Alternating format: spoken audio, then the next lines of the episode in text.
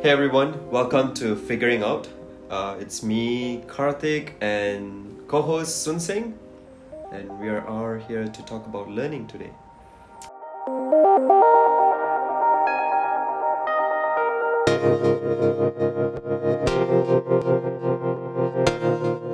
So, uh, over to you, Sun. How are we going to do this?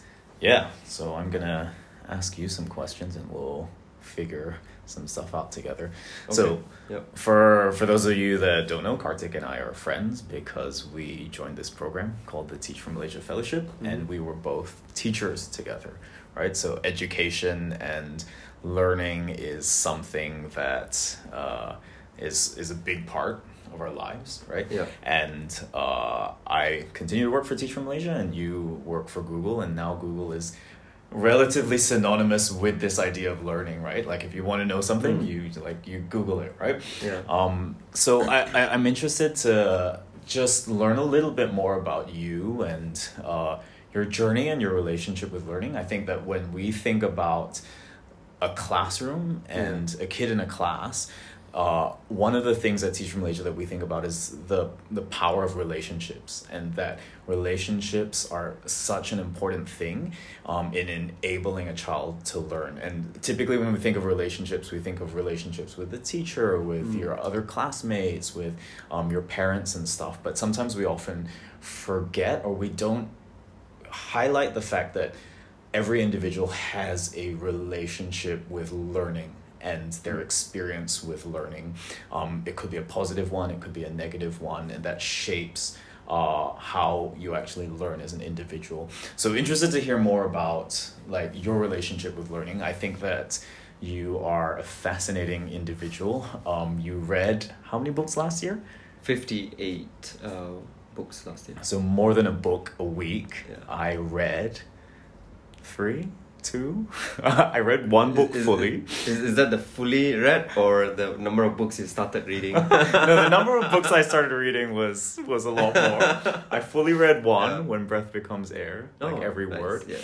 Uh, I read most of Pedagogy of the Oppressed, and I read a children's book called The Horse, the Boy, the Mole, and the Fox, something like that. But that was a great book.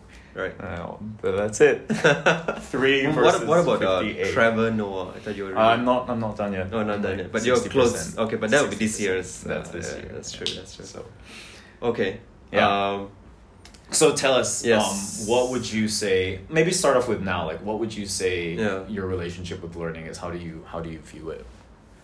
um, okay, so it, it's it's so when I was thinking about the whole concept um, of like you know my growth when it comes to learning, right? And I, I, I actually so now I feel I to get here, uh, it is quite in has been a quite interesting journey for me. Um, but if I were to just like you know reflect back my my time uh, growing up, uh, it was a very different experience. I think that's that's something I need to call out because uh, even when it came to like speech, right? Uh, I actually struggled with speech. Uh, struggled with uh, being able to articulate words uh, because I was a premature baby, and uh, for some reason, uh, speech development was actually stunted for me uh, when I was uh, until the age of like six, seven. So I used to go to like these like speech classes, speech training, trying to articulate because otherwise I would be able to understand the word. Um, let's say if I were to say the word, uh, "Hey everyone," uh, for me that would be like, like I, I don't know how to articulate it, but in my mind I'm trying to say the right word. I know how it sounds, but I'm not able to actually speak it because it's some connection to my I guess like vocal cords or the way I use my tongue uh, to, to, to, to articulate right. Um, but I guess that that's kind of like one of the uh, relationship that I have with learning. It is with a lot of like struggle, uh, if, Mm. if, if that's the word I would use, right? So it's always about being able to bridge that. Okay, there's always a strong deficient deficiency uh, when it comes to me acquiring knowledge or being able to uh, speak something. So then, you know, throughout my life, um, I've studied Mandarin, I've studied Tamil, I went for formal classes for six years for both. I studied like, you know, guitar, all of this. Until today, I can't do any one of them. it's, it's, it's, and, and that, that's my relationship, right? There's, there's certain things that I've really tried really hard and have never been able to uh, pick up. So then there's this like innate, like uh, almost almost an innate uh, belief that I'm always not competent uh, because I've tried something so hard and uh and and, I, I couldn't uh, pick it up. But then there's also the, the learning in that, that that journey right? Um and when I reflect back I, I can explicitly remember why I was struggling so much. So if you think of like speech it's because of like you know um, the way that I was taught to speak came with a lot of uh, punishment so my because I used to stay with my grandparents and you know uh, the expectation is that my sister uh, is such a fast learner. And so Karthik like you know you gotta pick it up. So it's always that kind of like comparison throughout life right? Um, then when it came to like guitar again comparison. Your sister is such a natural and you can't even like strum like C string or I don't know this is the whole thing. And then when it came to like uh, language I'm always like you know in a, in a Tamil class I'm like not like I'm not Tamil enough or I'm, I'm I can't. Then when I'm like learning and I'm like you know there's like the whole process to it right? Like in Tamil there's like uh uh e e u u like this whole like you know r- uh, uh, pronunciation as well as like I, writing I don't know, but yeah, it's like it's like A B C D, but like it, it- it's like in that format. And as I'm doing it, you know, I'm like you know so nervous, right? So I'm like you know uh, uh, cracking my knuckle and uh, shaking my leg. And as I'm doing that, you know, I get like you know, hey, you can't like crack a knuckle, you can't like you know uh, uh, shake your leg. Then I'm like, come on, like you know, like, do you want me to learn or do you want me to like you know behave? Like it's too many like rules, um, and that's always been like this uh, restriction. And when the environment is restrictive or punitive in that sense, I feel like that's when my learning breaks down. Um, and where I thrive the most is when I have this absolute sense of like you know autonomy uh, to a certain extent, and uh, it all then goes back to this uh, you know Paulo Freire Freire's uh, uh, pedagogy of the oppressed, right? In if I feel I'm oppressed, I absolutely cannot learn, and I feel like you know I'll, I'll also start believing that I can't learn, and when I have this uh, absolute sense of like uh, autonomy, that's when I learn the best. Like I just don't know that I'm learning, but I'm pursuing actively to to acquire knowledge. So throughout my childhood, that that that, that autonomy was actually within the digital world for me.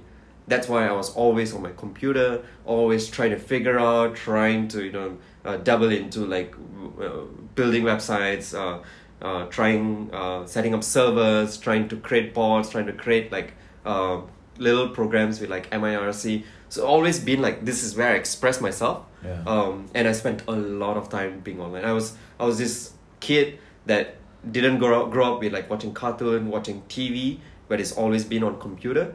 And I used to have lots of friends on computer uh, through through through like you know internet relay chat. Uh, but that's that's IRC. IRC, MIRC. For MIRC. those of you who yeah. actually Actually, I always what wonder that what is. is the M in that IRC? Is it Microsoft? It can't be because No. they don't own it. yeah. Because I, I, I relate to that in, in certain ways. Like I think I remember my sister was always really good at reading and Yeah. I was always slower and I think that there was definitely a pressure in that that just makes me feel like or I remember instances where I just felt like giving up. Yeah. Because I was like, ah, I don't want to do this because like that um so I think that there is this I think comparison is such a difficult or such a strong I don't know, enemy of of setting you up for success and in just feeling free and open to learn. And then I think I also just really relate to that computer piece a lot because I think operating like figuring out how to use a computer was sort of like this free space in a sense and you, and also being the person in the house that knew most about computers then you were sort of like the expert but you, you just figure it out right Yeah. and then if there was a problem or an issue you just like just try and try again and try again and figure it out and i think that there's something that is is really important about that process of being able to just try and try and try again and, and try different solutions Yeah. um, but oftentimes we see like and it's almost like there's no right answer right you just come up with a, a, solution for it Yeah. um, and i think oftentimes in traditional learning settings we see like our, ourselves trying to get to the answer and then figure that out right? Yeah. Um, so, so what I think one one of the things that I've observed about you in in recent times is is quite a lot of intention around learning. Mm. So even when we we started uh, coming up with this idea of this podcast and stuff, and a lot of your approach, which was really helpful for me, was just like you know let's let's let's try it. um, let's uh, we'll make the mistakes Yeah. and we're we're gonna learn from it and then we're gonna get feedback from people and then we'll we'll learn from it right Yeah. and I think that there was something very like conscious about using that term that we'll learn from it that Mm, really mm, struck mm, uh, mm. really struck me. And then it made me then observe that there's there's a lot of like experimentation that's going on in your life uh, and um, and that you have this openness to to to just learn learn Yeah, from it right? Yeah. so you talk a little about bit about the computer space but i guess maybe what is your current Mm. thinking Yeah. around learning and how how that feels to you? And then maybe we can go back and how did that derive or Yeah. evolve So I think the the the key keyword that you you called out was like experimentation, right? Uh, so I think it, it's it's it's hard for me to describe where I am right now uh, without like you know this context a little. So Yeah. let me just try to like you know Go uh, for try try for a very simple context. So I think I started picking up books very very like more deliberate. Uh, I think about three four years ago. Um, yeah when I when I uh, when I was like you know trying to f- see how can I be better at work um, and I you know I was also exploring doing my own like uh, social enterprise at that point right Yeah. so I just felt like I needed to be better uh, at, at, at, both in my personal projects as well as work as well as my personal life uh, because I think I was going through a transition at that point um, maybe that the transition is actually just becoming more adult. So I realized that you know how do I make sense of the world as I'm becoming an adult? You know getting married um, and getting this like you know a job at the same time like you know I'm responsible for people that are in my like you know social enterprise at that point. So there's a lot of this the responsibility that I felt like okay there's a lot of gaps. And then I went into like you know finding answers. So I started buying a lot of books and I started reading them. And the more I read more books I realized that I was even more uh, not knowledgeable. Um, so in the beginning w- without the knowledge I had at least pride to mask what I didn't know. So I would always have this like you know um, sense of like you know I, I I'm better I I'm good but it's almost like I'm telling those things to myself uh, but not being honest that I actually don't know things. Uh, because I think when you're when you're young, um, when you need to prove yourself, and that element of like proving yourself comes with like you know demonstrating that you know things better, you can do things better, right? So if you think of like going to teach for Malaysia and being in the school, it almost I almost had the sense that I'm better than the teachers who are in the system to a certain extent. Like I'm here, I'm young, I'm like you know gonna be able to relate to the kids better, and I'm gonna be a better teacher than all of these teachers combined, right? I, I had this like like almost. Uh, uh, uh, like a fake uh, uh, mask of some sort to cope with like this new uncertainty. Mm. But in that process, then I failed a lot, uh, and I realized that every single time I failed, I needed to find the answer. So when you know four years ago, uh, realized that I needed to become better. Then when I started picking up books, I realized that knowledge was such uh, an interesting thing where I started discovering that there's even more gaps. But then the mindset and then uh, I was able to harness a little bit more was this curiosity. Now I was a bit even even more curious. So each time I'm discovering content that I'm not really familiar, then I was like, oh, you know, I didn't know this. Um, you know, let me go and find out more. So as as I did more and more of that, um, it then like today I am very certain of one thing, right? I'm very certain that I don't know a lot of things, um, and that I'm I'm comfortable not knowing a lot of things. In the past, you know, if people were to ask me a question, and if I don't know the answer to it, um, most often I would not say I actually don't know. Uh, even especially especially at work, when people ask me, uh, what's the context of this, uh, or what is the industry going ahead? Like if I were to give like my thoughts and view on like the industry, I'll always feel like I need to demonstrate that I know it. Like I know the industry best. But now I'm like, no, actually I don't know. But let's figure it out. Like you know, let me find out. Uh, but that's where my commitment is. Like that's great. That that's a great question. Let me go and find out. And I always find out. Like and I always like you know send email again. Like you know, hey, this is what I found out. You know, this is great. Like and and the more and more I did that, I realized that not only I was becoming better in terms of the knowledge that I'm acquiring, but I'm also able to make sense of the knowledge. Um, Mm. So often it's always easier to to read something and then take that information and then um, you know it becomes like an FYI. Rather, I would want to make it as like how does that knowledge relate to me? Um, and every book that I, uh, I read, I realize that every book has only like about like 10 to 20% that's actually applicable to me but i got to this part where I'm able to recognize that it's only 10 to 20%. In the past, I'll read one book and I'll think like this book is like source of truth, must because I've read it and therefore, you know, it should be what I should be uh, absorbing. But then now I'm more like, I'm able to critically examine, right? Um, okay, actually this part, I agree, I see where the author is coming from, but at the same time, this is something that, you know, I've read this other book that has actually um, uh, kind of criticized the way of like looking at this in this manner because of X, Y, Z reason and then I can actually able to make sense. But again, even that is a, is a, is a, is a game changer for me, right? Now I'm also able to realize even as authors are writing their book, they don't know hundred percent. Yeah. And being able to come to that state, then I know that even these thinkers and philosophers, they have not figured out hundred percent of the world. It's what they have figured out. They're sharing, and I'm equally on that journey. I have not figured it out. Um, so let's let's learn. Let's let's figure it out. Um, and what works for some might not work for you and I've completely come to a place where I'm like settled, like I'm I'm okay. Like this Mm-hmm. this is quite a exciting journey to always be curious or like learn because the more I admit that I don't know, I have been into situations where like we have incredibly created something together or uh,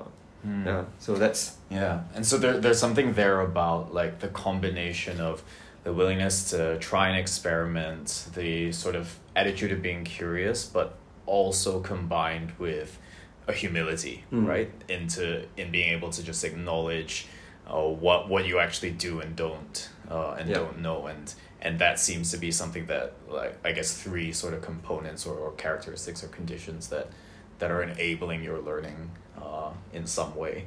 Huh, I so maybe we can figure out a little bit like this curiosity piece, right? Like, do you feel like that's something that has um, always been there for you? Is that Mm. something that has developed over time? Like, how do you develop, or how do you have this sense of curiosity? I'm tempted to respond in this manner is that I feel like everyone is curious. Like, you know, Mm. like as kids, right? Like if you look at and observe kids, they are consistently curious. Like they're always trying to make sense of the world. And everyone wants to make sense of the world, right? That's why they call this even the fact that when you are judging people, um, or when you're like putting stereotype, it actually does not come from a bad place. It actually comes from like this, you know, like you have this tendency to make sense of the world and that's why you need to put people into like you know buckets. So it's not that innately people are racist or innately people are judgmental but people want to make sense of the world and that's always what the intention is right? And i think that's what uh, um, humans are like they're very curious uh, since as a kid all the way till like you know uh, as you age. But i think where curiosity gets a little diminished or rather you do not harness it as much is when pride gets into a way uh, to a certain extent. And, and becomes a because your coping mechanism right? Like if you don't know something you know sometimes people will say you don't know this. Like you know this is not right. Like you should know this. Like you know you should be smarter. You're stupid if you're not knowing this. Like you know all this kind of like you know um, uh, kind of like educational experience that people go through in life may then stunt that okay actually being curious it's it's it's it's good in theory but in practical you know would you prefer someone who knows their stuff or someone who absolutely does not know their, know their stuff. Of course everyone in, in like intuitively would choose. Someone who knows their stuff you'll respect them and you will want to like you know learn more from them and someone who don't know you you know they don't necessarily have anything to contribute. Is almost the the response to it. And i think those two parts then if you if you embody that that like you know to yourself internalize them then it becomes like okay if i don't know stuff that means i'm actually not worthwhile or i'm not worthy. Yeah. and that kind of blocks that, that element of like being curious um, in in my in my personal journey for me it's like realizing that i i i see more value in being curious because um, that allowed me to better understand the world around me as well as in my so maybe I zoom into just like work right um, the one thing that my clients do tell me is that when I'm no longer let's say on the account then they will inform the, the new account team that oh you know I, what I really miss is someone who is very curious about our business. Um, and because I don't take it from a like I, I have this solution I'm gonna come in uh, pitch this solution I know what is best for you but rather like you know I'll, I'll respect that you will know what is best for you to the best of your knowledge. Let me understand a bit more and see if I can organically come in. Like you know say oh actually it makes sense where you're coming from. I think if you apply this particular format or solution then you're able to drive X business result. So then that that value like okay I was even more uh, welcomed uh, I felt like you know I was even more um, seen as a as an advisor that is not pushing an agenda but more like co-creating or building something together that allowed me to have a better relationship with my like you know uh, business partners and clients Mm. that then continues to make me feel like okay you know i have so much confidence uh, being just curious. Like i don't need to be the guy that you know knows everything. And there are people in the organization who knows everything and they get respected like crazy and that's that's great. But i'm the guy who is like you know don't know like don't necessarily have to know everything but i'm curious right? So when when the kind of like the ecosystem kind of encourages me for this then it becomes a lot more easier. It's like it's like our podcast right? Like when we started out like we didn't know what we were going into but when we had like just a tingle like like a little bit of like encouragement it feels like you know let's let's do this more. And i think i've had that i've had the, the, the privilege of actually having Mm. more encouragement being curious being open to learning. And then as i was reading more book and I became uh, things just started make, making more sense and i'm like i've arrived at this place where it's so fun to be this but it also has its um, um, it also has its downside. Um, and it, it, from a work perspective and i'm still trying to to navigate this. And i was just having this conversation with my uh, manager yesterday right? Which is the fact that i am very curious and the fact that i've got this like baseline where i don't know everything. When i do have conversations with let's say uh, ceos of companies i always f- ha- al- almost like you know i have this standing in in in the, in the relationship where i'm like you know everything i don't know everything. So you are like one level above and i'm one level below.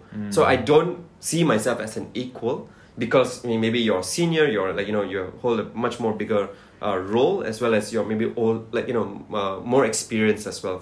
So when that happens then i'm like okay uh, you know i'm this uh, guy who is like don't know anything i maybe not worthy of this like five minutes that you have Yeah, that's that's a fascinating tension to figure out how to reconcile, right? So, I think, and speaking to that, I think the reason, one of the key reasons why I wanted to talk about this with you is because I think a part of my experience of uh, of learning is that I think um, if I was to imagine myself like a couple of years back, Yeah. maybe five years back or whatever, I think my approach to a lot of my work in life did come from more of a let's figure it out together. I want to know what's what's going to make it work and stuff like that.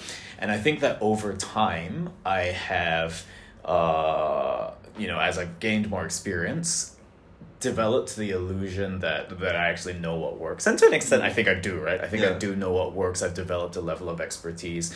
Um and I but then I think that there is an element if I'm being really honest an element of pride that I have that where I think that I know what works um and I then impose that right let's Mm. say on, on someone else and and even if i'm right i think that the attitude of not having that space of of learning from one another uh is is less effective in a sense. So even if i had had that conversation so i imagine actually if i'd had that conversation with the person that i'm trying to uh, get something done with and come from a space of like Mm. curiosity and learning we may have come up with the same outcome as if i just said what i already knew. Yeah.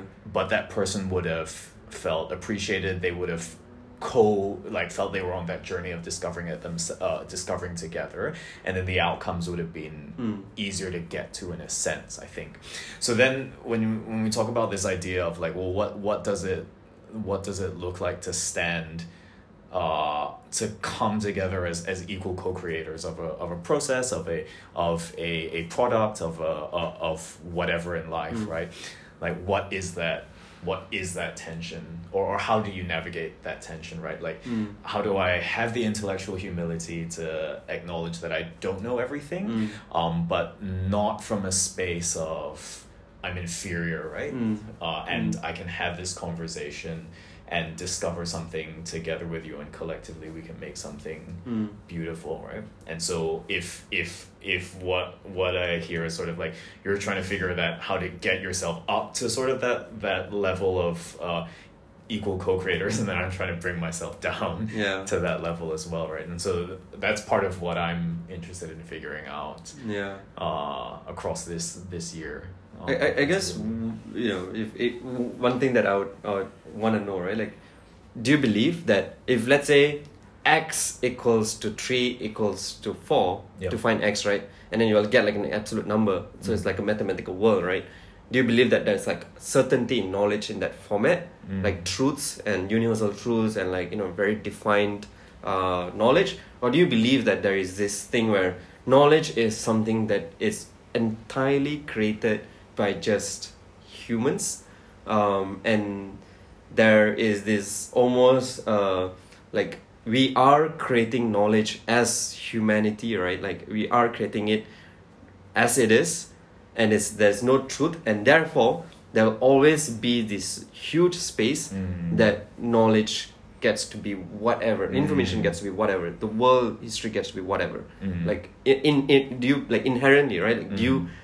Subscribe to this concept or do you Mm. think there's like a gray line in between Yeah, it's a great question. I think that that's what I'm learning about now. yeah So I would say that uh, I would say that I think oftentimes what I observe, uh, what I've observed about myself, but just people in general, is that, and I think it, it it is derived from our political system, from our education system, that there is an answer, Mm. right, and that structure Yes. um, like when we put in structure, when we put in processes, uh, a good leader does those things, has the answer, and then everyone feels safe and comfortable, uh, and um, like Right. life just follows a linear process of A, B, C, D. So I would say that I would say that that's still somewhat in the back of my mind, ingrained that that is a, a good thing to do, right? And I and so then I think like what is the balance, right? I think there is a place for a system, there's a place for process.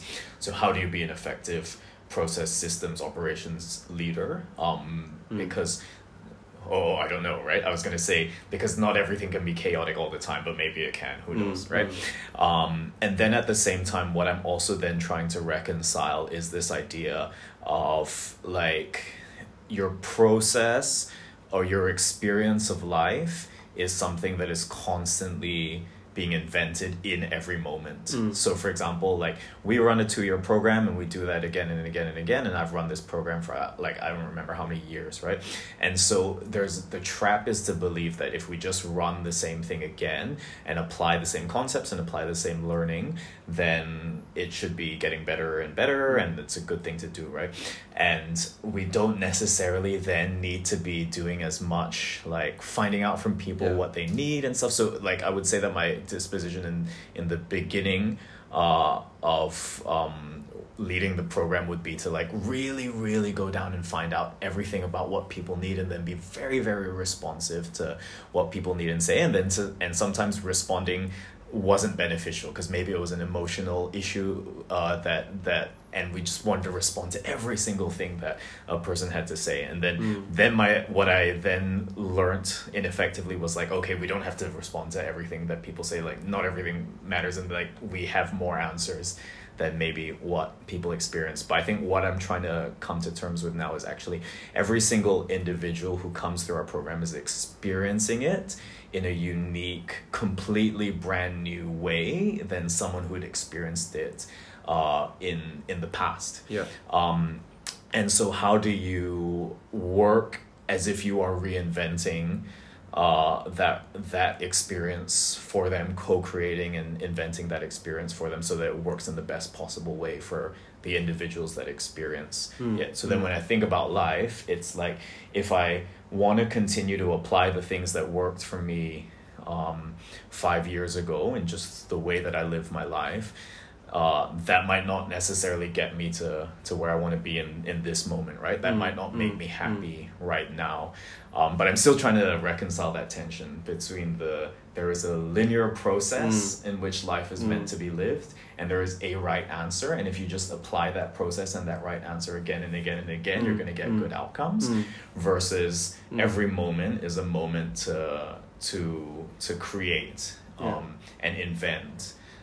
I so inherently I I feel like there's there's a there's a whole bu- bunch of stuff happening inherently, and I hope to be able to come to a space where I can sort of reconcile those two things. But I would say that I'm still anchored um, like a, a default that pulls me is is this like Mm. there is an answer Yeah. um because i think that's so deeply ingrained yeah. so where to where where to apply that Yeah. in an effective Uh, sense I, I, I I think that's where it's like a personal journey for everyone, right? And I think um, it's not that I think like linear does not work for people, but I, I, I when you're when you were sharing that, I could almost see where why I am more inclined to believe on the part where you know it's not linear. It's uh, and, and the reason is this, right? If there is an answer to like you know any any anything and, and everything, it is single handedly the reason what stopped me from learning right so if you think of like when i was uh, trying to share like my whole uh, language uh, classes that i was going right is like there is a certain way that you should be learning and when i was compared to you know my sister who was like let's say if i were to put on the trajectory she was on the linear trajectory and she was learning why is it that you can't get on that same program and learn the same way and have that same like uh i guess like the learning trajectory Yeah. right like and i feel like because i'm not someone who is my sister. I, I am different and and maybe the approach for me is different but because they were trying to force feed me into this program where the answer and the way to do it do it is is this way that then a lot that, that kind of like made me feel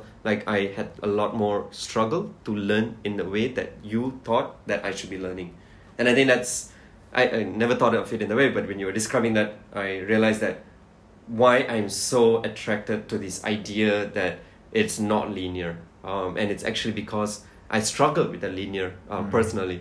And when it was not linear, it worked for me, and it Mhm. continues to work for me, right? And it, in my workplace today, also like that's that is what I do. You tell me what to do, I feel like I just crumble. Like, Mm. but I, it's not that I don't like structure, but the structure is something I have to create it like as I do it together with people. Um, but if let's say a structure is imposed on me, then I always feel like okay, you know, it's harder for me to to work with this structure, and I try to like you know find ways, but somehow the event like the eventual structure will be something that is a combination of somebody else's structure and my structure. yeah Um, and I think that that always consistently works for me and the people that I engage with, uh, you know, at work. yeah But yeah, that's um, that's an interesting thing. Um, why why the the, the, the differentiation between like linear as well as uh, I guess non-linear.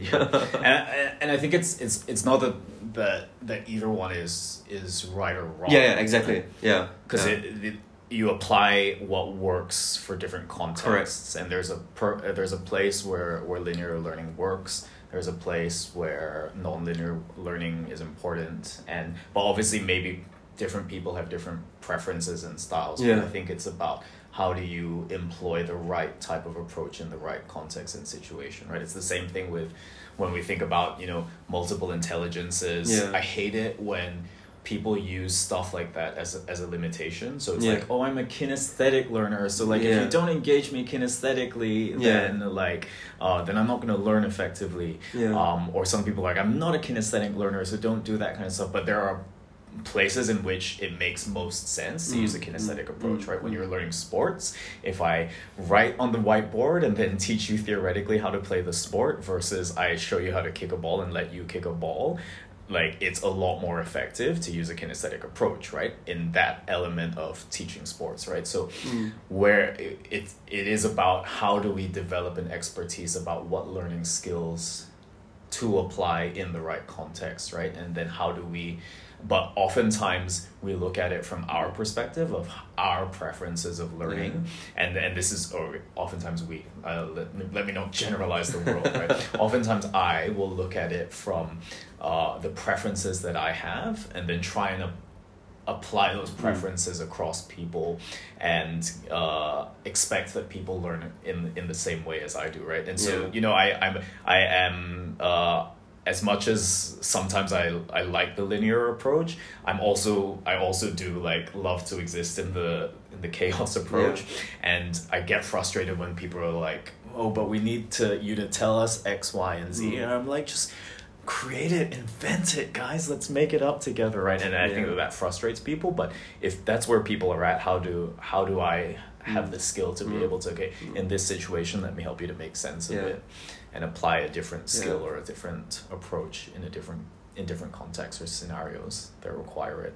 I guess one way to I guess think about it right is probably what does brain science has to like tell us right? And I think that this is something that I I, I uh, read recently and I, it's not it's not a um, it's, it's a common knowledge I think especially as teachers. Uh, we I guess like even in the first uh, institute itself we were taught um, this concept of like brain plasticity right? Neuroplasticity. uh, neu- neuroplasticity which is actually going uh, uh, which which is actually understanding that you know our brain is always continuously growing um, and if you were to pick up new knowledge it is it has the capacity to do that to do so. Yeah. Um, and it's that that concept right um, so you don't come to a place where you can't learn anymore right your brain is always learning always Mhm. growing always brain building new neural networks um, that allows you to like you know create new information as well as access new information right and I always thought that at some point this neuroplasticity actually reduces its, Mm. its intensity or Mm. rather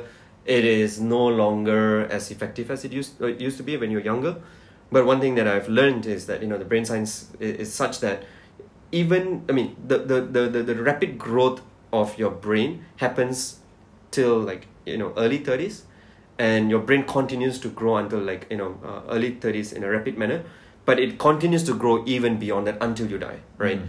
there's only one organ in your body that actually you know fully forms even before you are given birth and that's your heart so Mhm. once your heart starts beating your heart beats all the way till you know you you die but it has like almost fully formed but the one thing that is actually not fully formed is actually your brain.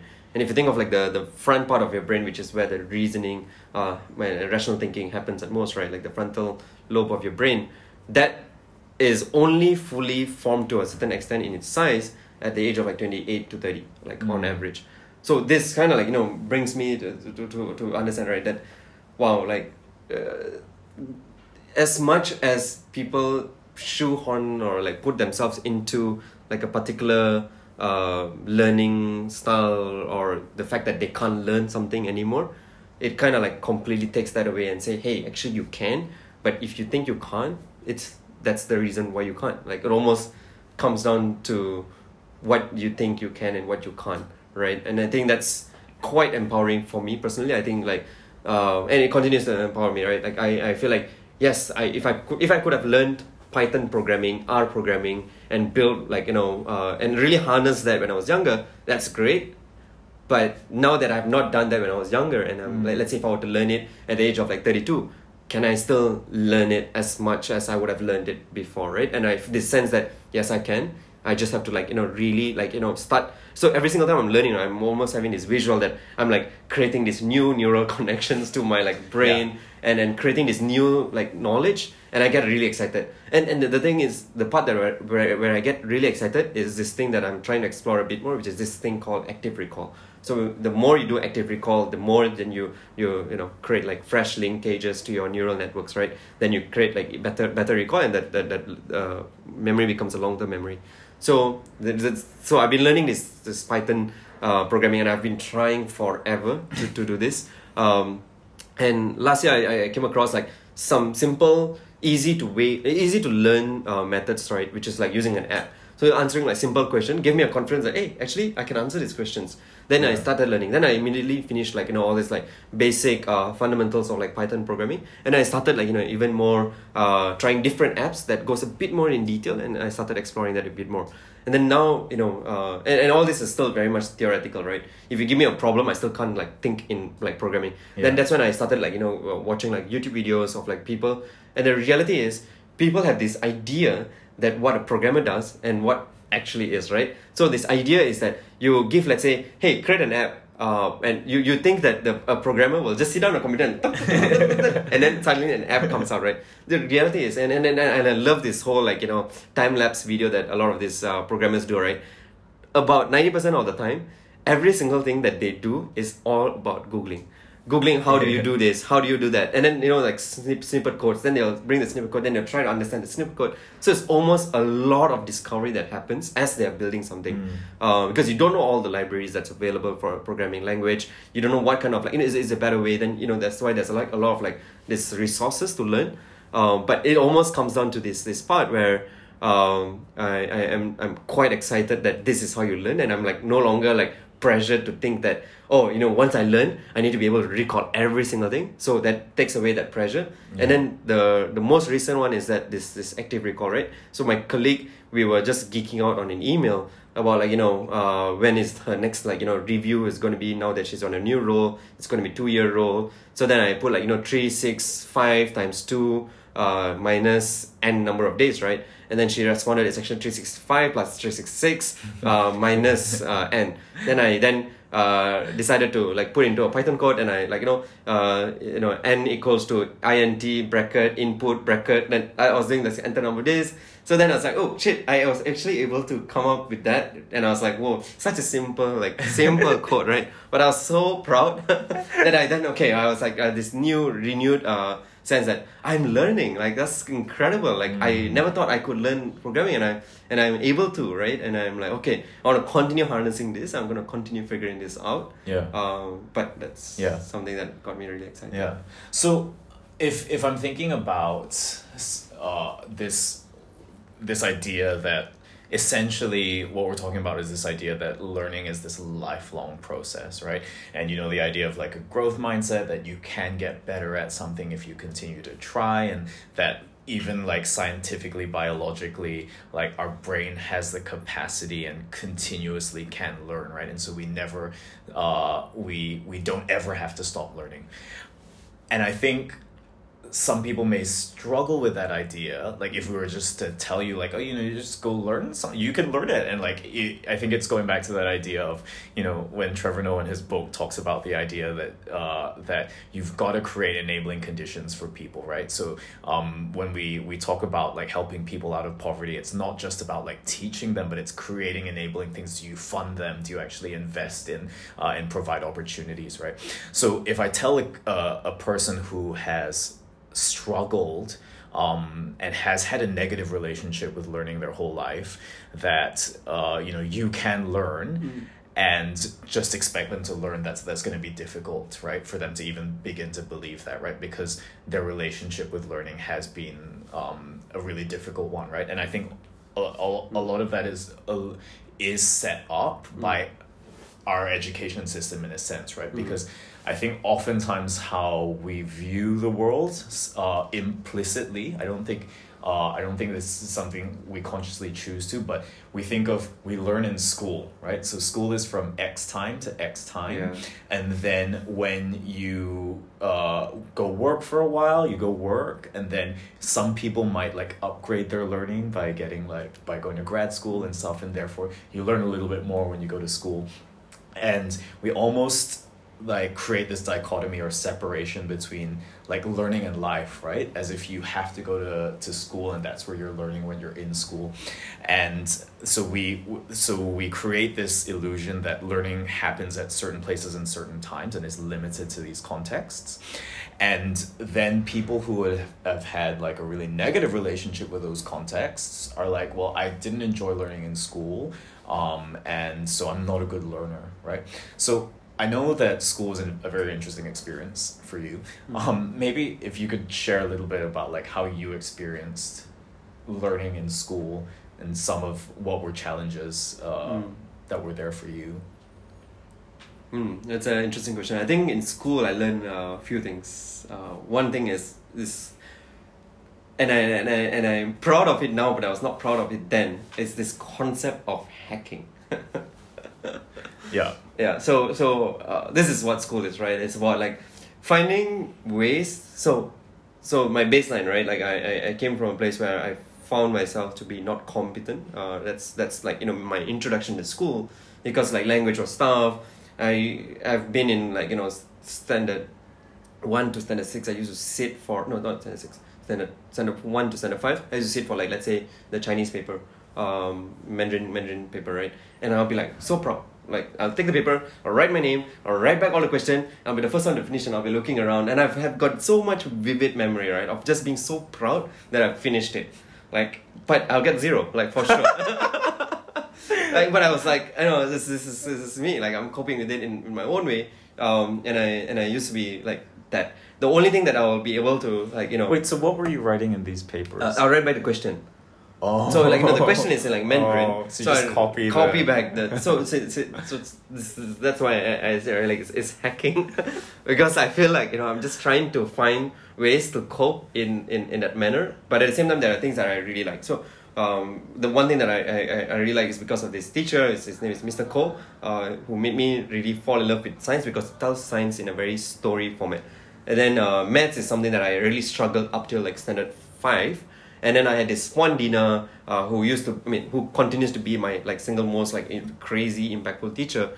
Um, and that's because you know when she came on board, she incentivized me to come to like the uh, extra classes by giving me nasi lemak, and that I I've spoke about this nasi lemak like I think somewhere uh, in this TFM journey before where I realized that the reason why I went for the class is because there's this nasi lemak. This nasi lemak has this like ikan masin on it, and I for some reason just really liked it, right? And I and I used to just look forward to eating that nasi lemak, and I'll go to the classes because you know this teacher will make me feel so like welcome, so like you know like this is for you, and and, and I don't remember the classes necessarily, but that's why I then started like you know uh, being better at mathematics. Uh, that's like these two things, but everything else I was like really bad, right? And I and I and I almost don't think of it from a like learning perspective, but I'm just like, okay, how do I hack it? Like, how do I, uh, you know, uh, finish my homework? You know, so someone in the class is definitely going to be smarter than me. Someone who's going to be like, you know, really, really like responsible and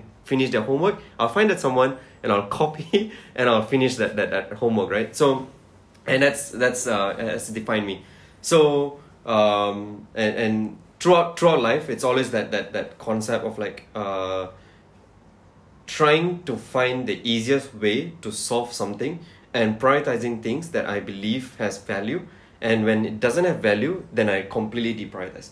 So, like for example, like geography is something that at that point when I was going to school, I thought it's like there's no place for geography in this world. It's such a shitty subject. I'm not gonna study it. I love geography. yeah, I mean, that's like individual differences, right? Like you know, you have your own journey. and then the other thing that I, I hated then, but now I'm like realizing I love it a lot more is uh, history. Like I just hated sejarah, right? Um, so this two subject, you know, something that I completely deprioritize. So every single time the teacher comes in, I'm like block off. Like that's that's my my journey. Um, and today that has single like it's it's, it's so so defining, right? That I am that same person at the core. I choose what I learn, and I completely deprioritize. I don't cloud my brain in like things that I like. I don't have this FOMO when it comes to learning.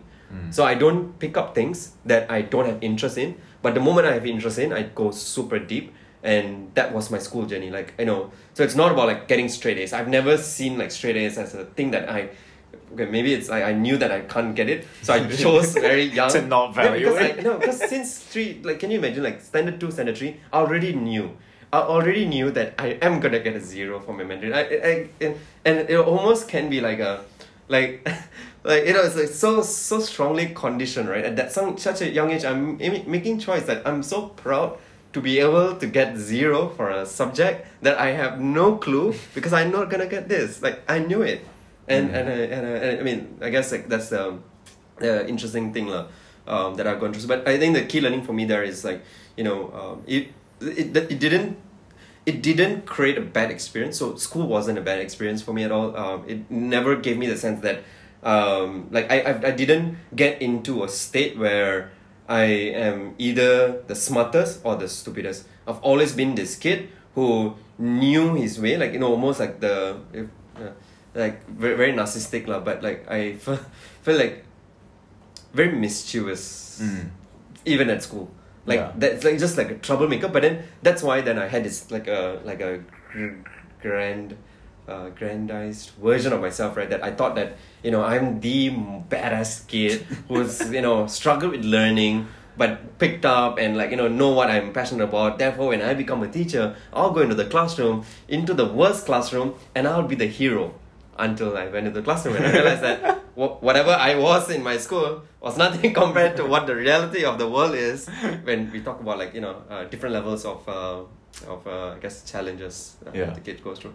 But yeah. Yeah. that's that was cool for me. Like it wasn't uh, a, a, negative feeling, but almost like I, I became this uh, kid who can hack things through and got into a lot of trouble for doing so Mm. but uh, not in a in a like you know uh, didn't define my learning journey Mm. it, in in fact like it kind of like somewhat enhanced it Mm. uh, when I look back and I guess uh, you know such a never never really thought about it in that manner but now that I'm talking all this out loud I'm oh, it's okay it's a it's a it's an interesting journey So it sounds like, in some ways, the Yeah. system was not effective for you, yeah and Yes. what you were able to do was learn how to, despite the system, figure life out or Yeah. figure le- your your learning out, right? And so, it that wasn't something that enabled it, but you figured that out through mm. just kind of like. Mm.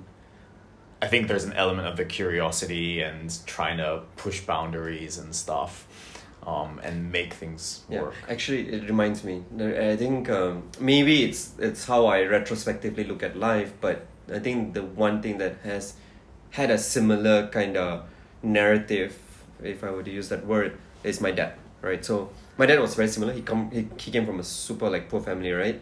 Um, and he went to school, and uh, the one thing that he was passionate about was physics. And the only reason why he was passionate about physics was because there's this element of like photography and like you know uh, image um, because he was passionate about film. So film, physics, and eventually you know that's what gave him the life that he had. Yep. Uh, so it was almost like even he had that that that story to me since young Yeah. that you know you choose what you want. Um, Mm. I guess like it, subconsciously or like more um, what's the word implicitly. Mhm. Uh, I guess. Yeah, yeah. So, t- tell me a little bit about you. Didn't like geography. You Yeah. didn't like history. Yeah. Um, and now I'm in this room looking at this world map that you have stuck against the wall, and I know that you're absolutely fascinated about like history, and you've gone on to study like like the history of different Yeah. countries and parts of the world. How did that How did that change? I think then it goes back to this this so guess the way that it was taught to me i guess then there's an element of like system as well as like this uh, linear way of like approaching it right? In school there was just like this you learn history and you regurgitate what you learn and there's this like very direct this is what you learn this is the answer to it right?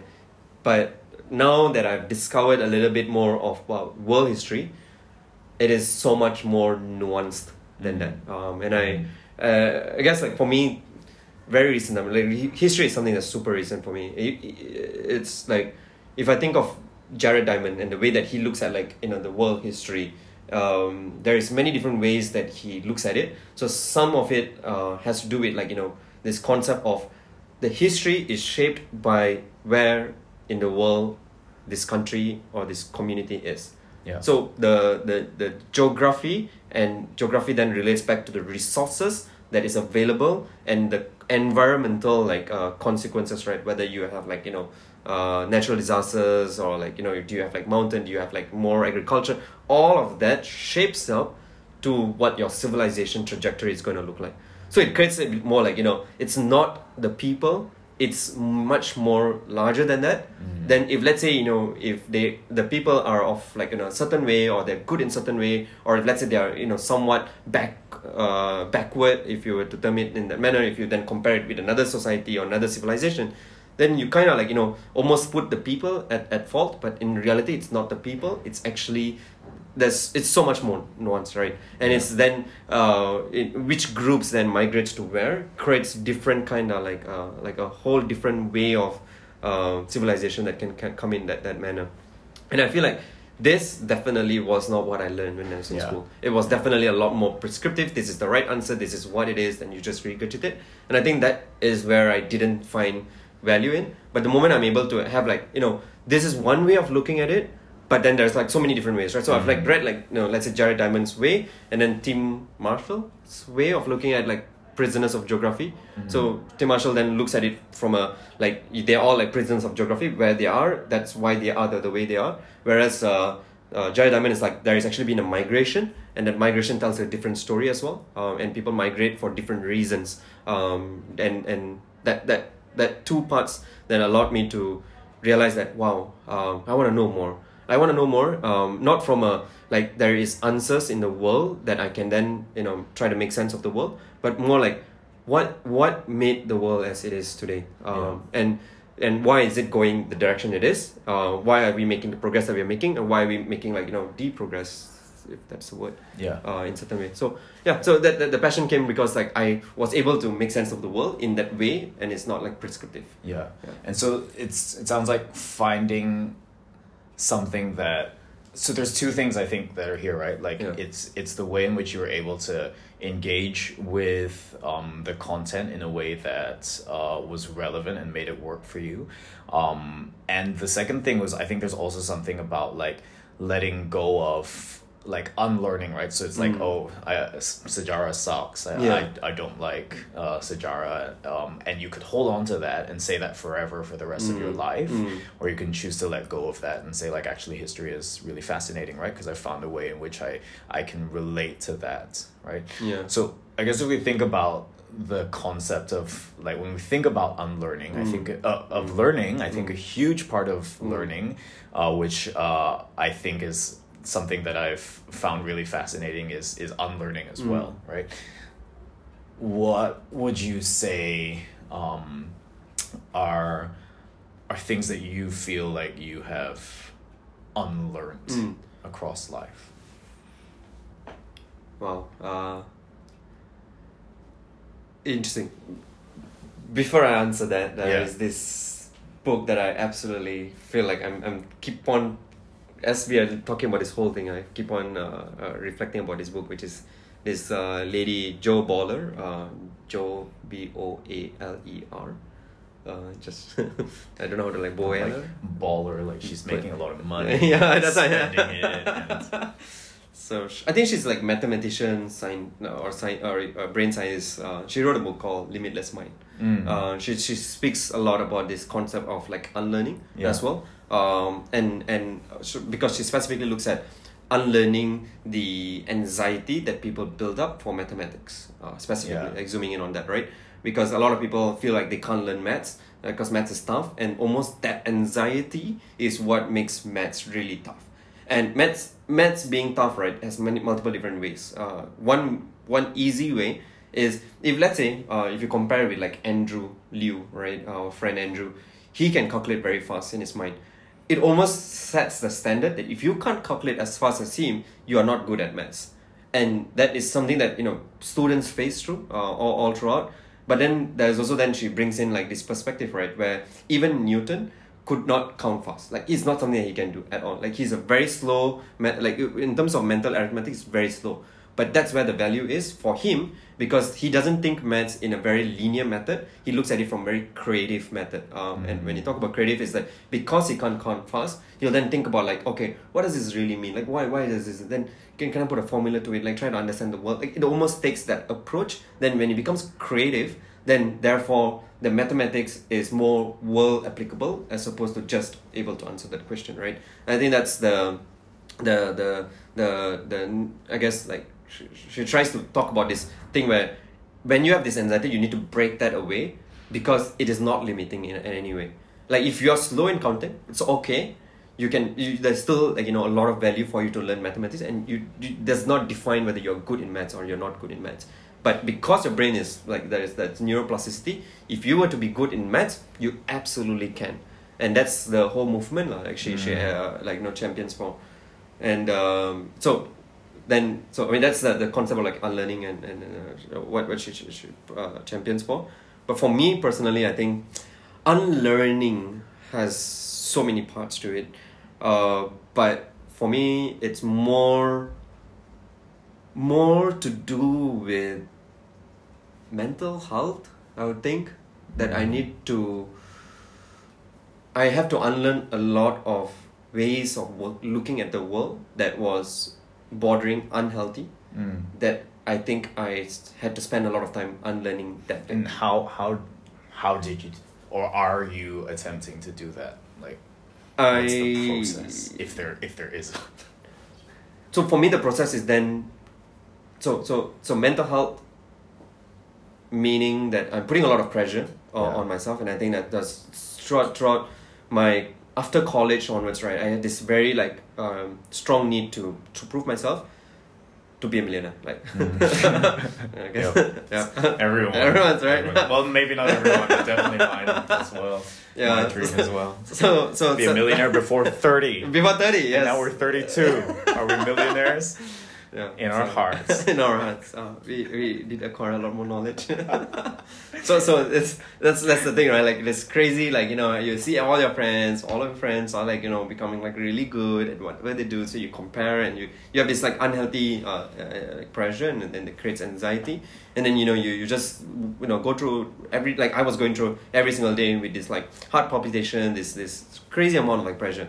I'm just like running around. Like that's almost every day that I had. Even when I was doing Teach for Malaysia, I had a lot of times just going to class and just feeling really this intense anxiety, like Yeah. intense, right? Uh, and back then I used to just like you know uh, resort to like my coping mechanism, which is smoking, and I used to like smoke like you know seven sticks a day before going to a class. So then I'll go into the class and then I'll tell the kids like you know hey you know maths is fun and you know you shouldn't be smoking. Smoking is bad for your health.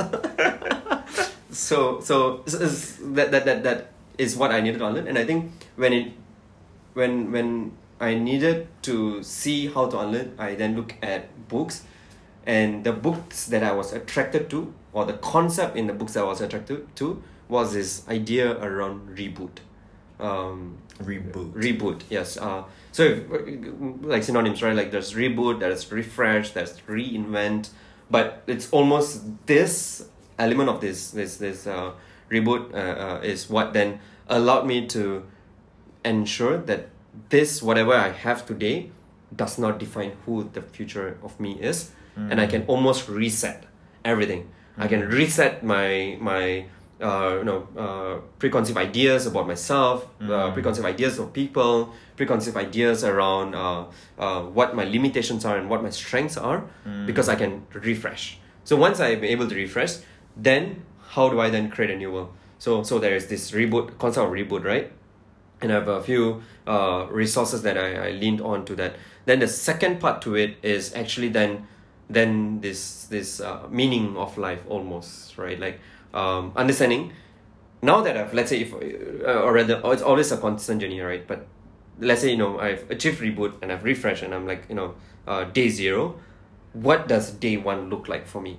And day one almost the way that I look at it is then where today I'm looking at it from like this you know what is the meaning to all of this anyway? Does it really matter? Mm. Like that concept through like meditation or through being exposed to like uh like thinkers like Yuval Noah Harari and understanding you know from a historical point of view to like now where we have developed anything that we create is something that we create and we mm. give meaning to mm. and then that comes with that like a level of like empowerment. Yeah. and then this empowerment then for me is then tied to this this idea that okay now that i've like reboot and you know what is the meaning of all this then this empowering sense like i can create everything then ties to these ideas around like you know how do i ensure that every single one of us feel like empowered so this this is where the, the, the whole like neuroplasticity that anyone can learn anyone can grow anyone can be anything then this is where the le- the, the, the, the uh, learning form, form formation or knowledge formation happens because I'm like in a blank state that I'm going through this. So it's almost like that is how, if I were to think out loud, is what has been in terms of unlearning as well as learning, and they're very very tied to me. If I mm. didn't have this bit of like empowerment and wanting to learn and understanding how I learn, then I wouldn't have had the need to go back to like what is the meaning of life, and then I don't have the need to like you know reboot myself and like start from like a day zero. Hmm. Yeah, and still, still, you know, there are always like you know the, the baggage is still there, right? Like there are days that I'll go to work on Monday or like let's say on a weekend. I feel like you know I'm trying to pack a lot of things because I'm trying to do a lot of things. Then I'll like sense check again. Okay, what? I- Why? Why do I have this need to pursue all of this? Hmm. Is it coming from a place of like I'm you know feeling like is time running out or like I have to prove myself or is this that I'm really passionate about and really excited about and uh, stuff around that is like like like today right like the podcasting it's like I think when we first started it um, if I had come in with the mindset that oh we need to do this really perfect and really well and like we need to turn it into a, like a big business then I would have had like a lot of pressure. But you know, that's not what we're trying to do. And when I don't try to do that, then something that we come up with is something that I'm actually really like. I enjoy the, the this whole ex, this whole experience. Yeah. Um, and I don't know. That's that's yeah. And so this is, I think, something that that that I struggle with in terms of like which is why I really appreciate doing this with you in the process of, of this whole podcast thing because I really struggle with this idea of like not getting it right the first mm. time. And every yeah. time I plan for something, uh, in a previous episode when we talked about dreams, I have these grandiose dreams about what it's going to be. And so I try to plan and I'm like, oh, I'm going to make it like amazing and blah, blah, blah, blah, blah. And, and then and then going to the concept of unlearning like holding on to my ideas too tightly and just like getting upset when i don't think i can yeah. do it or or it's even just like an analysis paralysis where like i can't even flesh out the idea because it's there's too much yeah. going on and i was just like how do you get it right and get it perfect right? So i mean what is what is like your your response to that in a sense right? Yeah. Like can we do can you do big and amazing great things that make a difference in the world with by through a process of experimentation where you're okay where you feel okay to fail and you feel like ah, yeah, yeah. sure whatever so quick uh, i guess like the, the thing that you you shared right? I, I actually want to zoom in a bit more uh, to, to understand. So this concept of like getting it right. Yeah. Right uh, wh- why? Like why do you feel like what does it look like if you get things right? Yeah. It's a great question. What does it look like? Yeah. It looks right. like, well, I guess like what what is the like the innate thing that you're pursuing? Yeah. Right? Like what is what is getting oh, it yeah. perfect? Right. That's, that's like, a great question, and I have a response to that. I think that it is driven um, by an insecurity that I don't have the answers. Mm. So or that I haven't figured it out, right? So if what it looks like to me is like if I've if I've gotten it right, whenever it gets presented, I have the answers to all the mm. questions. I've thought through like anything that someone mm. might say and I can like defend or justify this idea. Yeah. Um, and I think it is driven by this insecurity that like if you don't have those answers, then you're like wrong or not good enough. Mm. Um, mm. and whatever you've come up with isn't like good enough. Um, yeah. and uh, and and it's it's not something that I subscribe subscribe to, and I believe is a is a good thing, and especially working in an education organization, that's definitely not the experience we want to have for our students. But that is something that I'm constantly, mm. personally, trying to let go of. Um, yeah. And I feel like I can do greater things in the world if I let go of that because I'll just be doing more stuff yeah, in yeah. a sense. Is is is definitely interesting for me because I think it, it resonates with me as well, right? I, I feel very strongly in, in those ways as well. Like, you know, I, I think it's, it's always going to be a constant struggle where you want to be able to understand everything that you could potentially understand about a particular topic when you are committed to doing something, right? Mm-hmm. Um,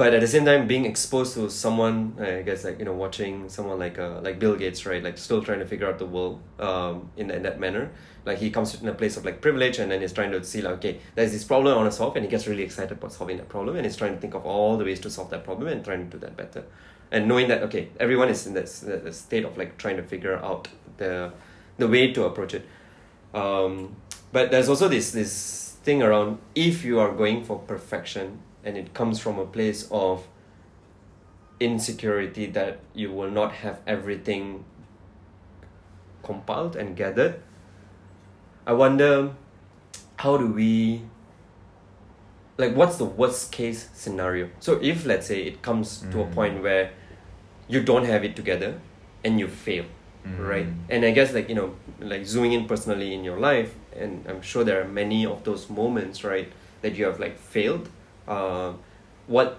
what would it what what happened and what does that look like for you yeah. when you didn't have things perfect? Yeah. Yeah. Yeah that's a really helpful question because i think more more often than not nothing really detrimental uh, yeah like it, it wasn't something that like was uh, I, I don't I, I think i've been i have been privileged enough not to have made like any life or death situations, right? Where I felt uh, like that um, the where, where that has been a result of the decisions that, that I've made. Um, and so oftentimes uh, I and I guess it's it's about analyzing where what what those stakes are, right? Yeah. And oftentimes I I I face that limitation in situations where it's like, okay, so I I didn't like have a perfect plan for this meeting. Did I need to spend like six hours planning for this meeting? Yeah. Like no, maybe not, right? Yeah. But maybe I enjoyed those six hours. Yeah. But when it becomes like a limitation then then actually it's the Yeah. Is the trade off worth it and will it what is the worst case scenario? More often than not it's it's it's nothing really terrible. So that's really helpful for me Yeah. Yeah. uh, to consider. Yeah, because for me, um, I, I, I in, in, in last year in two thousand nineteen, I took on a project and I and I remembering that same that same exact need of I need to figure this out. Um, I, I was leading almost like a like a like a task force and a team um, to putting together something right, and I didn't know what I was doing. Um, I almost also felt shy right, like the word I use is shy, to be delegating to my colleagues because we are peers like Mm. because it's, it's, it's almost like an or like a put together team uh and uh, you know i'm supposed to lead the team but then i felt like am I, am, am, who am I? I'm, I'm not a leader. Like this team's like they all of them are super smart and super capable and more capable than me. You know, they should be the one leading it. You know, almost like that, right? Because I recognize that they are very good. Uh, but at the same time, like okay, I need to lead it, but I, I don't know what I'm doing. Like I have no understanding of this particular industry, and this this is specifically um, that was something that we were doing for gaming and then I just felt like okay, there is this uh, uh, thing that I'm trying to figure out. I couldn't figure it out, and time was running out.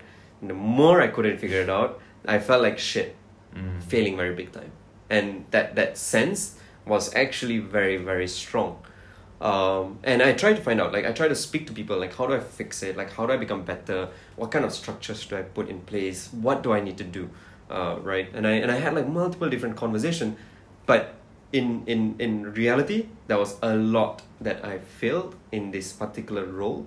Um, but I would have to say that the way that that failure was uh, dealt with by my superiors is that they recognize that this is a learning journey Mm. and to almost you know see that I've actually grown a lot in that Mm. process and then there was this element of us as a team putting something together that had resulted in some form of success at the end of the year that had made all of that journey uh, sort of uh, sort of I guess like worthwhile.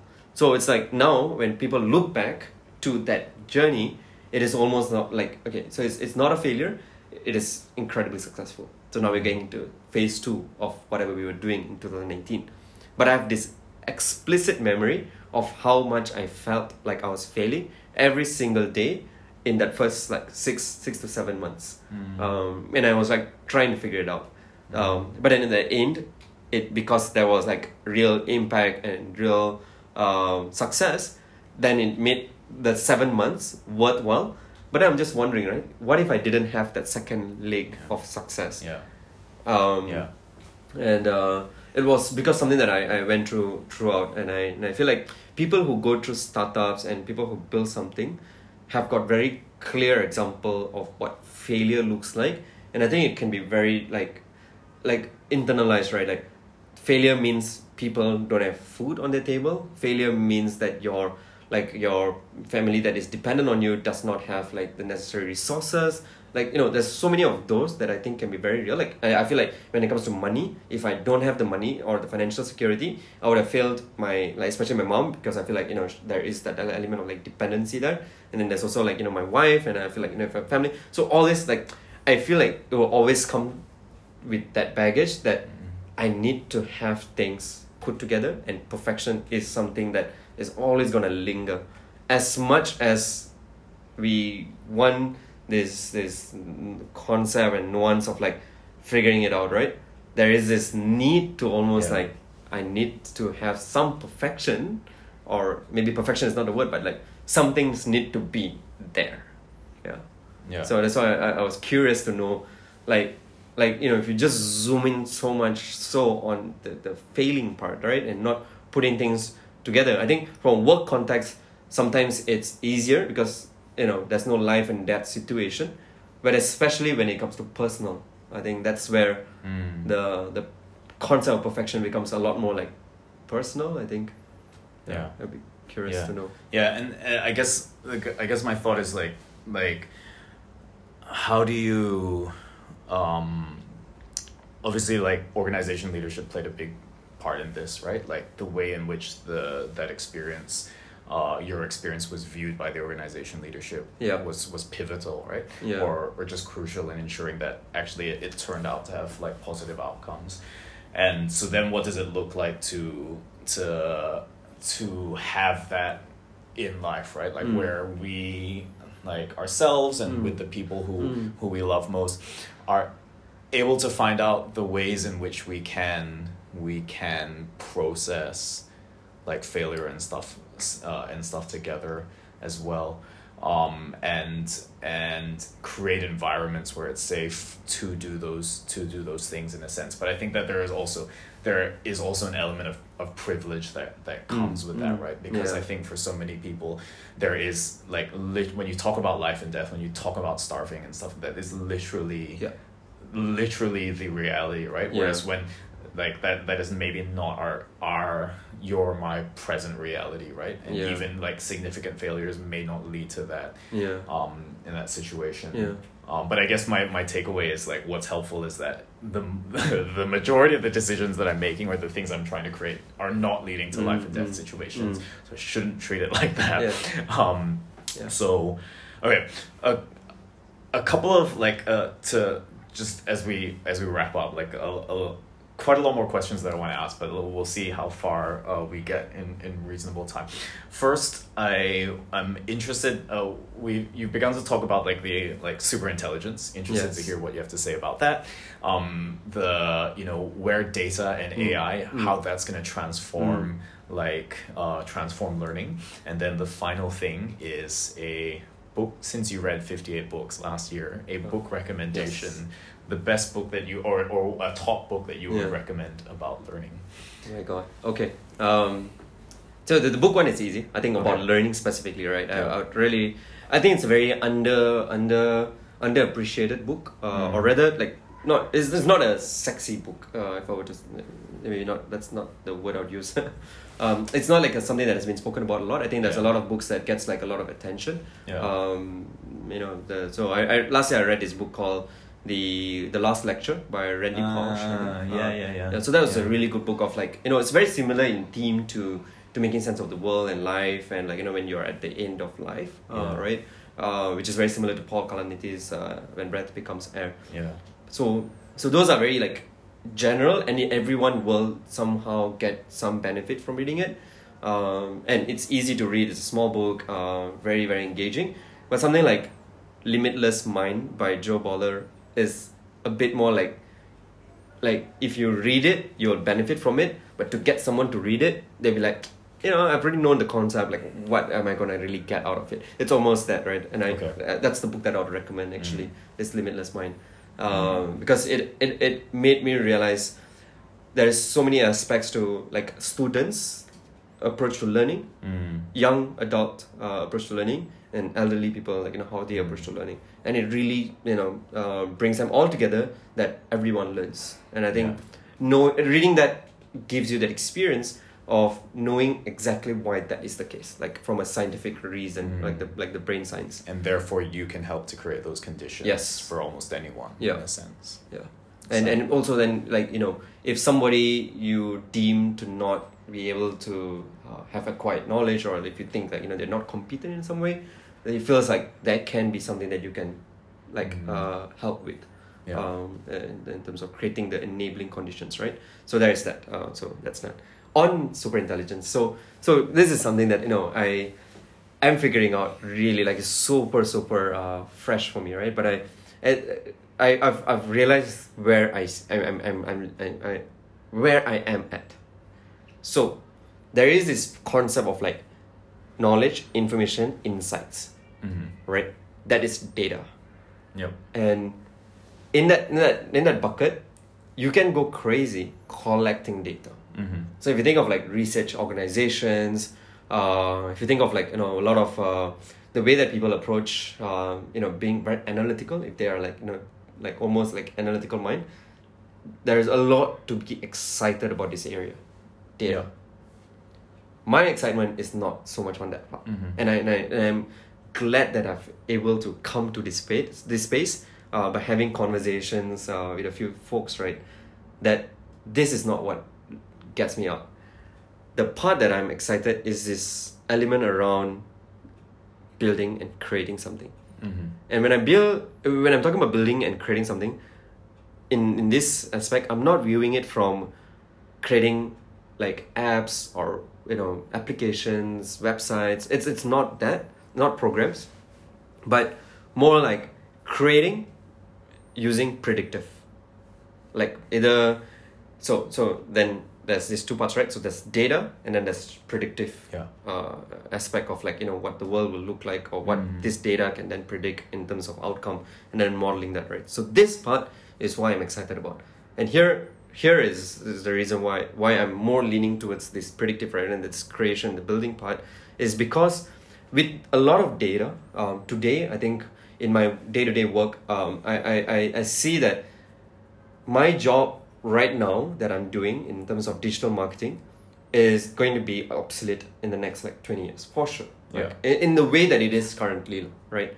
Um, and it's not from a uh, like a fear point of view it's more like I'm excited of the potential of the tools that is existing today that is leveraging real-time data to optimize to the best outcome as long as you give the outcome so if you want leads let's say and if we have like a very clear like what your cost per lead is and you know what your business each lead is let's say you know if you're uh, uh, having a auto business you want people to like you know subscribe to your car and it's like 3000 per month immediately you can then calculate it right Yeah. so that is being as much automated because the the algorithms are such that they are optimized towards real time because there's amount of data that is optimizing towards.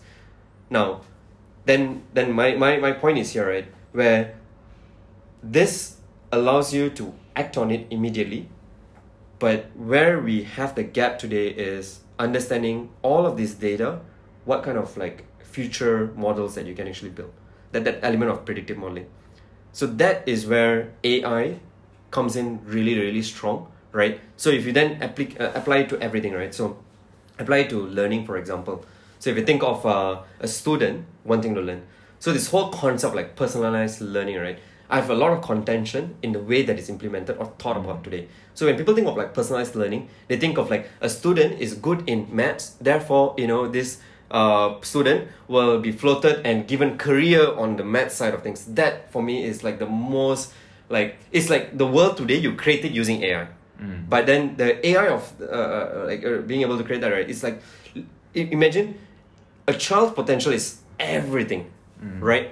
Mm. And then as the child is making that micro decision to be the best in something, and almost like the teacher's responsibility there is not to say, "Oh, you are really good in this. Continue pursuing this, or let AI pursue this for you." But how do you then use AI? If let's say the child wants like makes a choice, right? I want to really be a great like aeronautical engineer, for example. Um, how does AI personalize the learning experience for that kid so that the kid can harness the choice that the kid makes right almost like you know so then like you know the kind of question the format the learning experience the kind of like reading materials that kind gets like floated and everything becomes super personalized to achieve the objective of the kid where I think where the danger is is when uh, parents and teachers start like you know oh my child is not good in like literature so you know um, the, the, I, I want the personalized experience for the kid to like take away all this like literature and throw it away and just focus on this like stuff right? But whereas if the child was to make like you know I want to be um, the best like you know journalist and today like let's say the child has got no experience and no potential no nothing uh, to do with that ai actually has that capability to personalize that learning for that kid Mm. to whatever choices and that really empowers that kid Mm. is where um, i feel like the predictive side of things Mm. can you know help a kid to to really harness the, the, the, the choices that the kid wants um, so for me that is like i'm crazily like excited like i feel like you know if you think about like choice and, and the freedom of choice the, the, the ability for anyone to be anyone and anything and the ability to Mm. learn all of that happens because we can harness the technology Yeah. so um, that, that this is this is this is where my excitement is right and and an example of this um, if i were to just expand a bit more on this is Sorry, I just Yeah. interrupt. So Yes. my my translation of that, it's like it's using uh it's using data and pre- predictive analysis not to control because I think that's the fear that people have, Yeah. right? That like predictive will like choose what things I'm buying and will will program me to buy certain things and whatever, right? But it is about like using that technology to enable someone to achieve something that they couldn't think they couldn't have done because it can predict your obstacles, your roadblocks, and then Yeah. figure out ways to help you to overcome correct that correct thing, right? correct yes yes yes yes Fascinating. um, and, and just expand in an example, right? So, you know, there was this, uh, uh, uh, so there is this book called Super Intelligence, uh, written by Nick Bostrom, and the there is is written in 2015, and one of the table that he has is like you know how um, AI is beating humans on games, right? Like so, uh, like you know how AI won the world grandmaster for like chess, and like you know it's I, can't remember the year, but uh, you know over time like there's so many different games um, that, that that has like you know AI has actually uh, uh, won against. But Yeah. one of the game that was very complex in its nature, and uh, it's going to be quite hard for like AI to be able to beat a human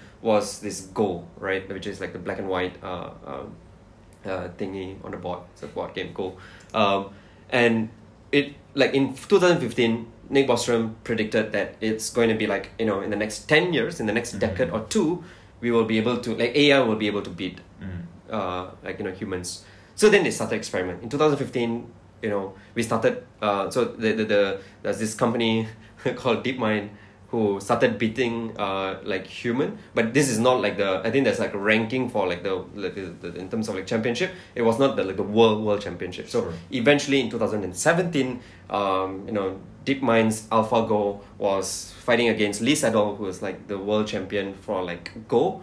And it was a game of like you know um, like uh, a game out of five i think. So you know you need to like beat like a best of three or some Yeah. something of that sort right?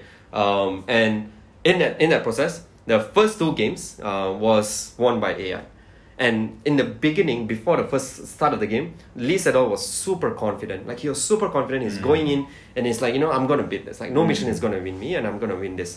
First game he loses. And you can almost see the confidence started like you know he's got this doubt. Like maybe i can't win.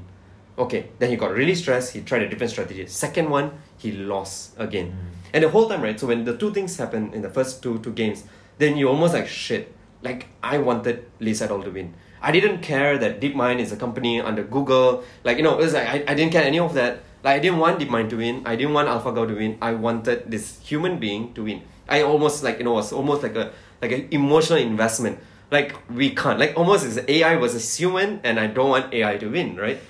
But at the same time on on the, the way that this this this documentary was done right is that uh uh even with regards to the the alpha go like the, the the ai that's playing there's like a team of people looking at like monitors and looking at like the graphs as each move is made by the computer what is the success rate that it's predicting. So some moves it's making or some move the Lee Sedol makes immediately boom it like you know the success rate goes down to like 5% to win the game. Like it's calculating like this probability that you know at what chance it's going to be winning.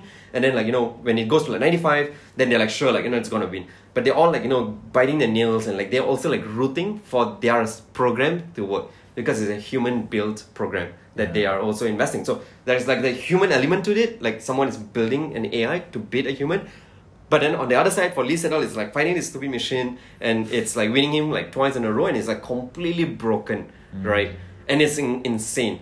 And then so he's got to challenge himself and he really has to find a way to to beat that that AI um, so he comes back the next day you know fresh you know walks in sits down and it's game on. And he's like thinking really hard. So in the beginning he was making choices that was a lot more faster Yeah. but this time he was taking a lot of time. Super long time to just make one move. So he's like you know thinking like rapidly right? And in the third game he freaking wins at the very last moment. And at that moment when he won the ai was predicting at the 95% like success rate but he made a creative move that was like almost not predicted by AI that he won the third one. Mm. which again challenged him right? Like he he won and he was like super incredibly like you know you can see that that that that, that uh, satisfaction. And then he comes back uh, and he gives like interview and then they go back to the day four. And day five uh, day four also they, he he loses um, and, and eventually he lost. Like you know, he only won one game and he lost the rest of the game to this AI Yeah. but when he came uh, back uh, and when you think of his whole journey, you can almost see, right? Day one, day two, when he's fighting AI, he almost crushed, his confidence was gone, he almost became a defeated uh, person. Then he won day three, and he had this newfound respect for that entire process. You can see it like, you know, visible, like that's crazy on his face, right? He has got this newfound respect for the process that being able to fight against an AI which can do all this like complex mathematical prediction, right? Um, to get to that, so then he feels like he's become better. So after this whole episode, right? Um, when when he, whenever he played with any other human beings ever, he has been like on a winning streak all the way. And the reason why he has been winning streak all the way is because that experience allowed him to really challenge all the ways that he can play against uh, another opponent and it almost made him a better player with the help of AI. Like you know that that's the the, the, the learning right? Um, Yeah.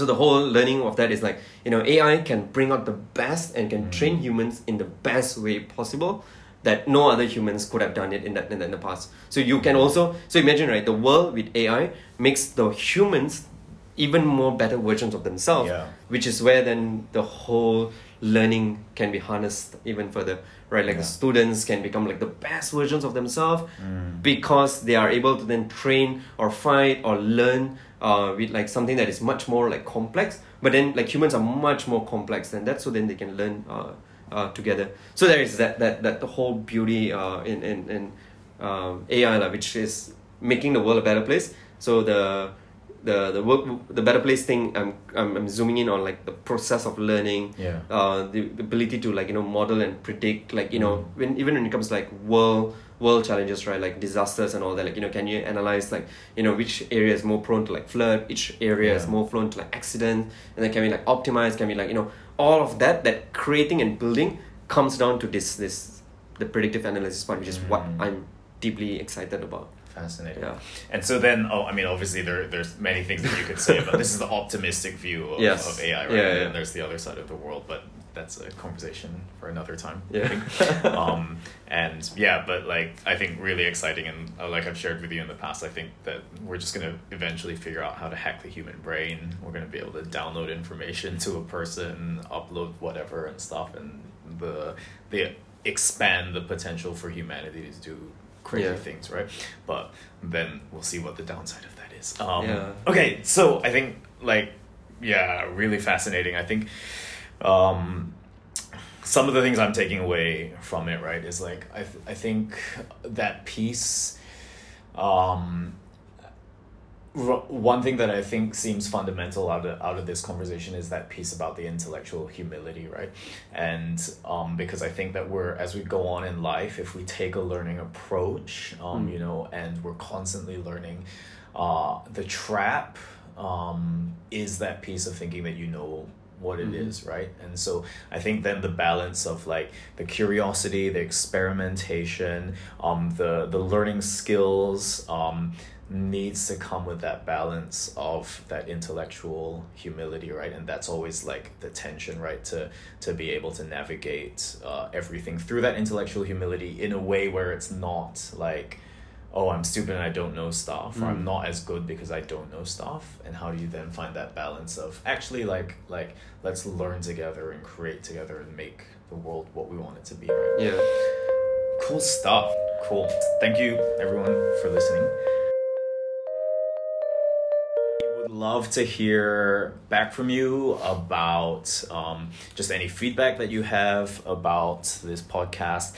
We'd love to hear suggestions. We'd love to hear topics that you're interested, guests that you think we should invite onto the show, uh, and yeah, whatever. And you can reach us at something that we'll figure out how you can reach us. I, I think just uh the, just a one one call out is that uh so so the first one when we did the experiment uh we spoke a lot around just like you know, discovering and it was very both way conversation and this Yeah. time around I think uh we we are trialing this whole like interview format uh to to a certain extent it's still very much a conversation but it's an interview format right so uh, just to call out on that like you know if you think this is much better in terms of like being able to follow the conversations that'd be good to know but uh, would really love to learn. I think feedbacks have been quite um, interesting, has been quite helpful for us. Uh, so Yeah. thank you uh, to our listeners. Uh, we have got like 64 listeners according to data. They're all like Sun Sing's family and friends. Whoever follows me on Instagram, got a conversion Yes, rate conversion of let's say 200 likes on the post. oh really? Oh, that's that's not bad. That's not bad. That's quite good. Quite good. Uh, all right, cool. All right, thank you. Thanks everyone. Bye.